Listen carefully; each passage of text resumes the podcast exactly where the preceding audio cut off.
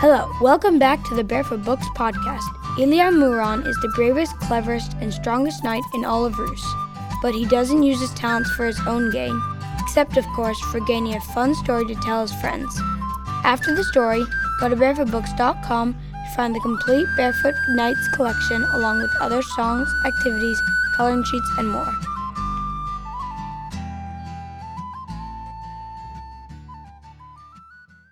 One day, Master William found Tom in the stables, looking up at Sir Brian's great black charger, Gringolet, in its stall. Nothing to do?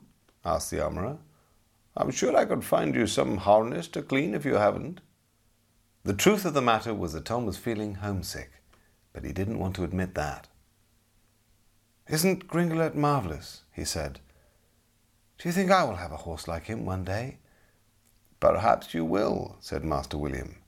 A horse is the most important thing a knight possesses. More than his armour? said Tom.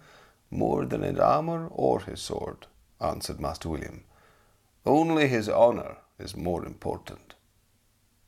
He thought for a moment, then said, Would you like to hear a story about a knight who could lift a horse like this on his shoulders? Tom's eyes were as round as coins, as he tried to think of anyone being strong enough to lift the great charger. He nodded eagerly. This is a story about a famous knight from the land called Rus, began Master William. And if you listen carefully, you'll learn that even heroes have a sense of humor. The Three Journeys of Ilya Murom, a story from Russia. Long ago, in the land of Rus, the greatest hero was Ilya of Murom. None braver nor stronger ever sat at the golden table of Prince Vladimir at Kiev.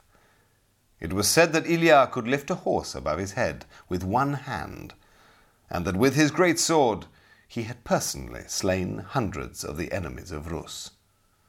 One day, as Ilya was riding along, he came to a place where three roads met, and there he saw a sign that read, He who takes the first road shall be killed. He who takes the second road will be married. He who takes the third road will be rich. Well, said Ilya, I already have riches, and I'm too old to be married, so I think I'll try my luck on the first road.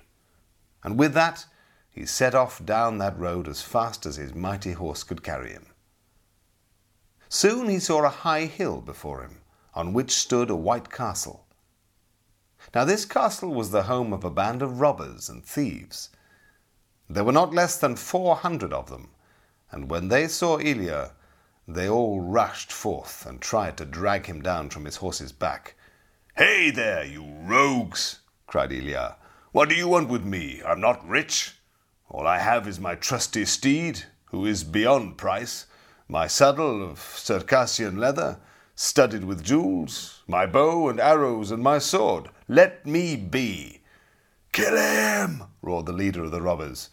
But Ilya shouted back, Listen, any of you who are married and have families, think how they will feel when you are all dead. The robbers hesitated for a moment, but their leader spurred them on. As they advanced, Ilya drew his trusty bow and set an arrow to the string.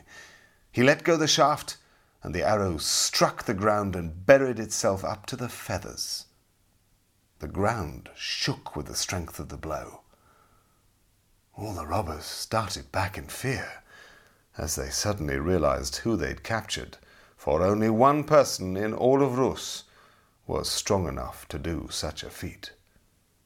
As one man, the robbers fell to their knees. Do not kill us, Ilya of Murom, they cried. You may take our golden treasure and our herds of fine horses. Ilya stroked his long beard. If I take your treasure, I shall have to build vaults to keep it in. And if I take your horses, I shall have to become a herdsman. No, I'm afraid I shall have to kill you. Then he drew his great long sword and began to lay about him. And wherever he slashed, he cut a swathe as wide as a road. Soon all the robbers lay dead, and Ilya rode back to where the signpost stood at the meeting of the ways and wrote on it, Ilya of Murom rode this way and was not killed.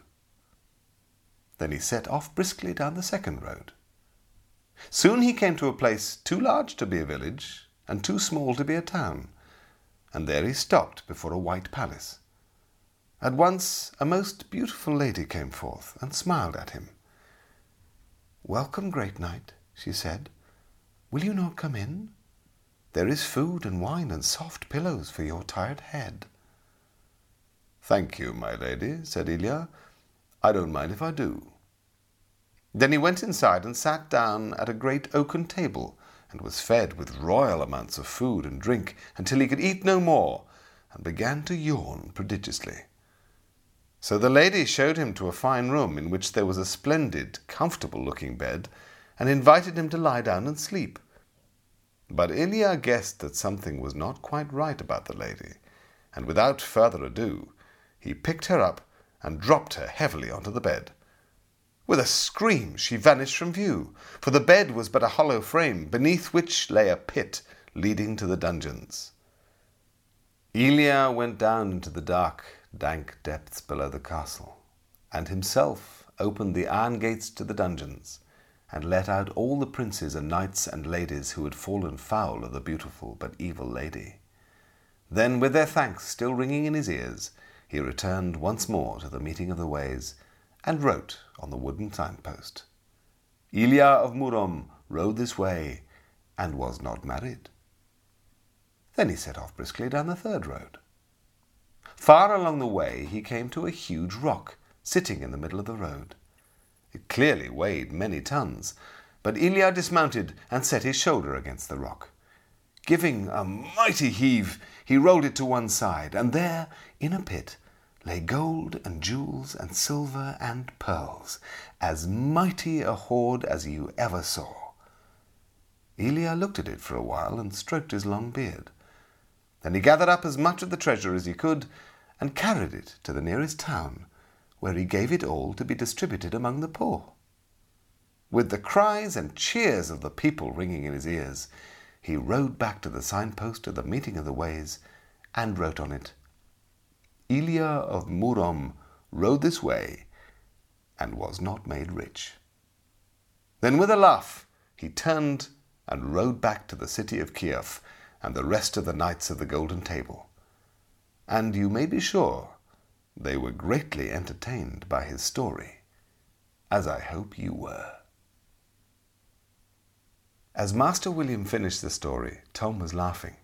He showed them, didn't he? He certainly did, said Master William. But then he was a real hero.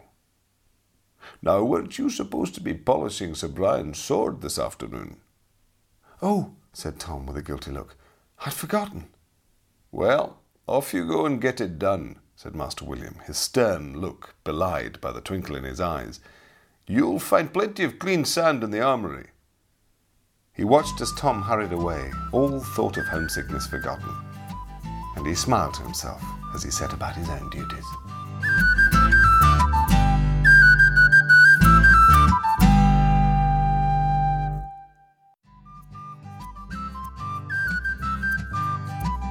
That's all for today's episode. Thanks for listening. Now you can visit barefootbooks.com slash podcast to find special offers, join our email list, and listen to past episodes of the Barefoot Books podcast. See you next week. Bye.